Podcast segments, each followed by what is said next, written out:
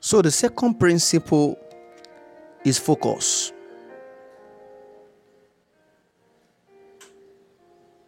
Focus. Your eyes has to be single. You must mind one thing at a time. Don't put two things to work at the same time. And that's one of the ways you can work smartly. That is one of the ways you can be most effective. Don't be jack of all, master of none. Don't poke your nose where you don't have strength. Focus on your strength. Stay on your area. When you mention Michael Jordan or Michael Jordan, you know what comes to mind.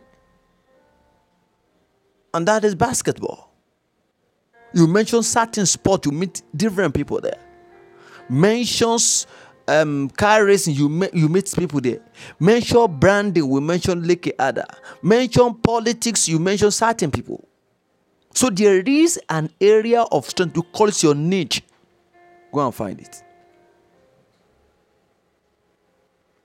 So Christ told us that we have got to let our eyes be single.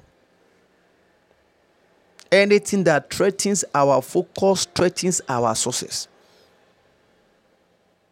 Do one thing at a time. Now, let me go to the third one. Now, the third one here is faith. And here I speak of total dependence on God and His promises. And the basis of that dependence is based on the death, the resurrection of Christ. Because the basis on which we believe God or we believe the gospel and we even trust that whatever problem, whatever struggle we have against the power of darkness, we are going to solve this because of the resurrection of Christ. Like the lyric of a song says, I will rise as Christ was raised to life. And check it. God wants you to come to the point in your life where you are so convinced that whatever you trust Him for, you do it. First John chapter 5. This is the confidence we have that whatever we ask of Him, He heareth us. Verse 15, that is verse 14. 15 now says that if He heareth us, then we know we have the petition for whatever we ask. Confidence. Confidence. Confidence. Psalm 27 The Lord is my strength. Whom shall I fear? The Lord is the light of my salvation. Of whom shall I be afraid? When the enemy comes to eat up my flesh, they will stumble and fall. Even if war rises against me, in these I'll be confidence, boldness. Number four is a big picture of God. And here I want to say, make boast of your convictions. Make books of God's abilities. And for you to do this very, very effectively, you may need to read Bible stories, especially the miracles of the Bibles, to blow up your mind. For instance, in Numbers chapter 13 or 14 or so, we saw how the people complained for bread. And Moses, taking that matter to God, began to express his own doubt. After God had quite told him that he's going to give the people bread, he said, God, how would you supply, I mean, meat rather, how would you supply meat for this number of people? They are not 10, they are not 20, they are not 100,000, they are not 200,000. And God said, I will fill them with, I, I will feed them with meat for a whole month, not even for a day. We need to expand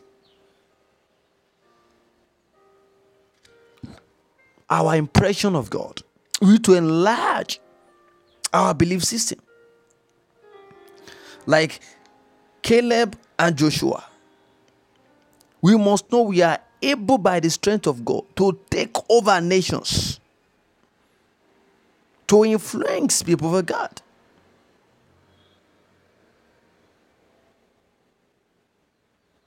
And this will not happen until you begin to make you, you begin to you begin to, to, to make a bold, bold talk. Hallelujah. Number six here is the anointing. Depending on the power of God. David said, God trained my hand to war. The anointing is God training you what He alone can do. That's a dimension where God's power come in contact with your faith and produce a spectacular or miraculous result. This is a dimension bigger than faith. In faith, you are trying to hold up, to trust for, to be convinced, and to, to fix on that which God had done. In the anointing, it is God showing up Himself to do that which you trust Him to do. And the last one here is skill. What skill do you have? Hmm. You know what brought David to the palace? The skill of his hand. He was recommended because he had a skill.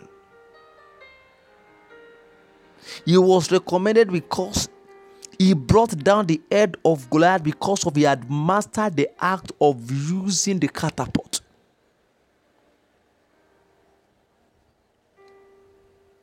Now in Psalm 78, as a Randolph, in Psalm 78,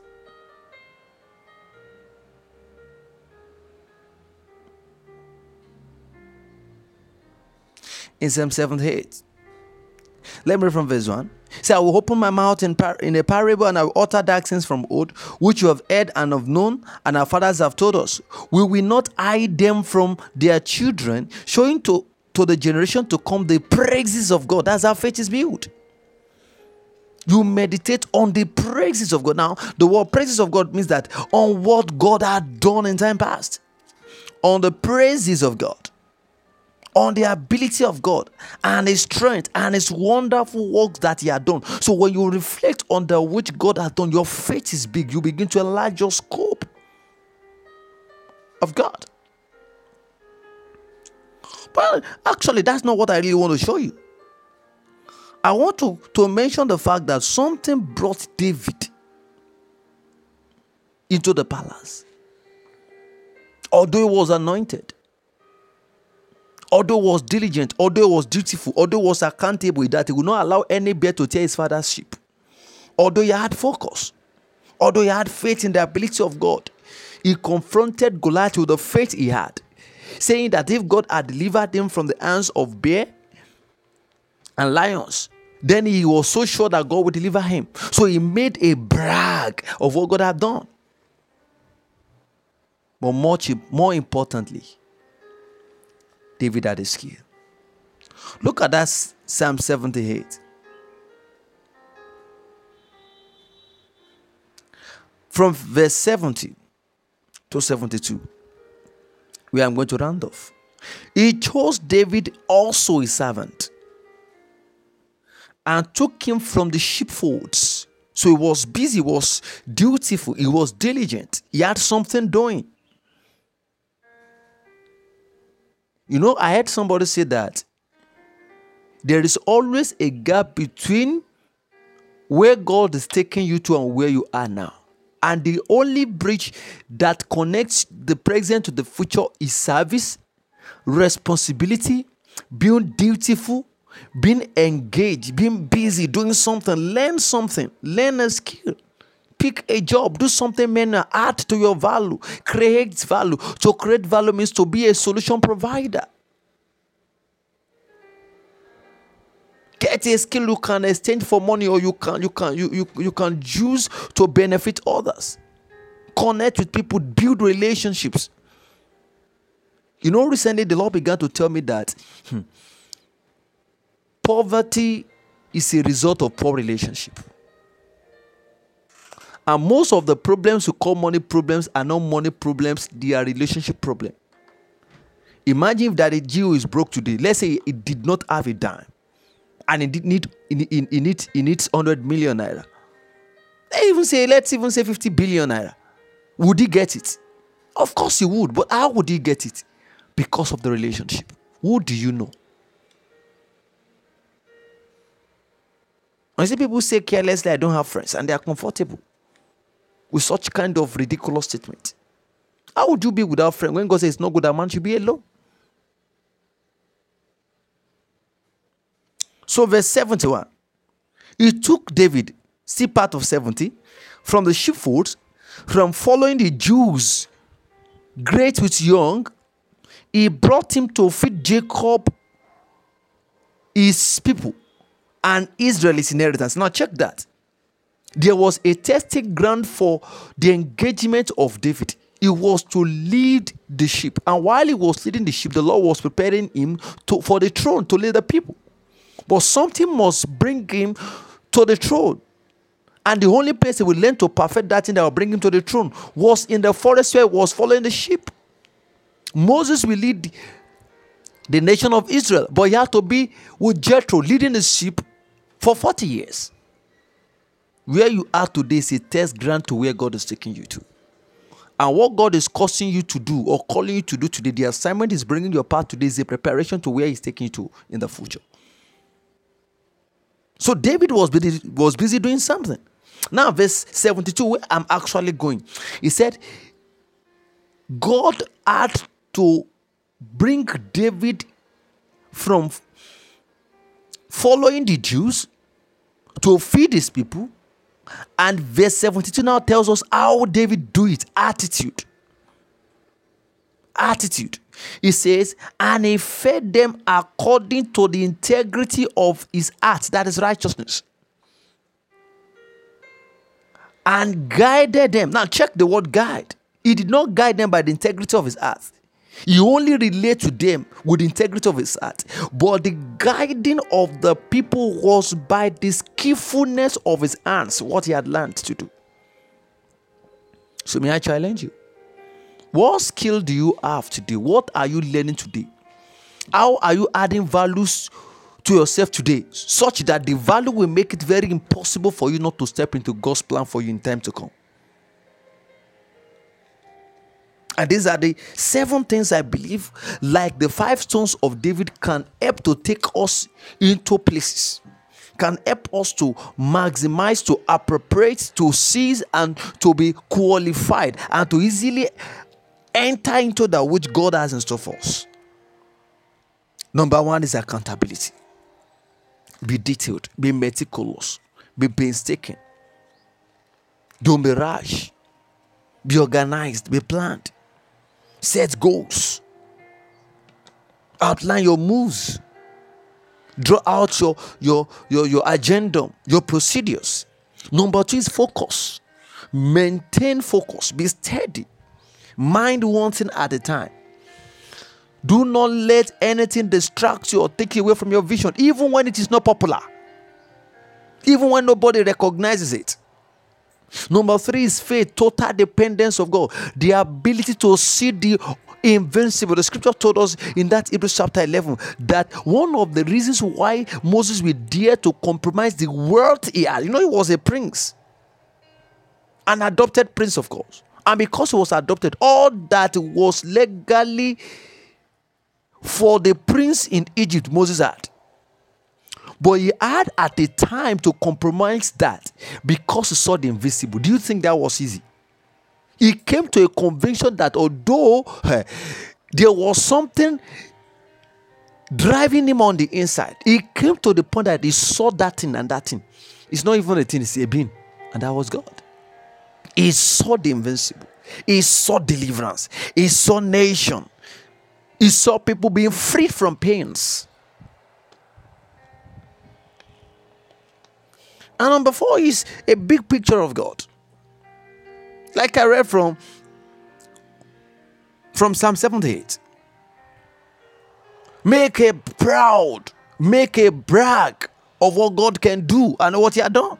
Look at that Psalm 78 again. He said, I will open my mouth in parable, verse 2. I will utter dark things of wood, which you have heard and known, and our fathers have told you. Now, I want to recite, you have known it, but I will say it in such a way that it will provoke faith in you.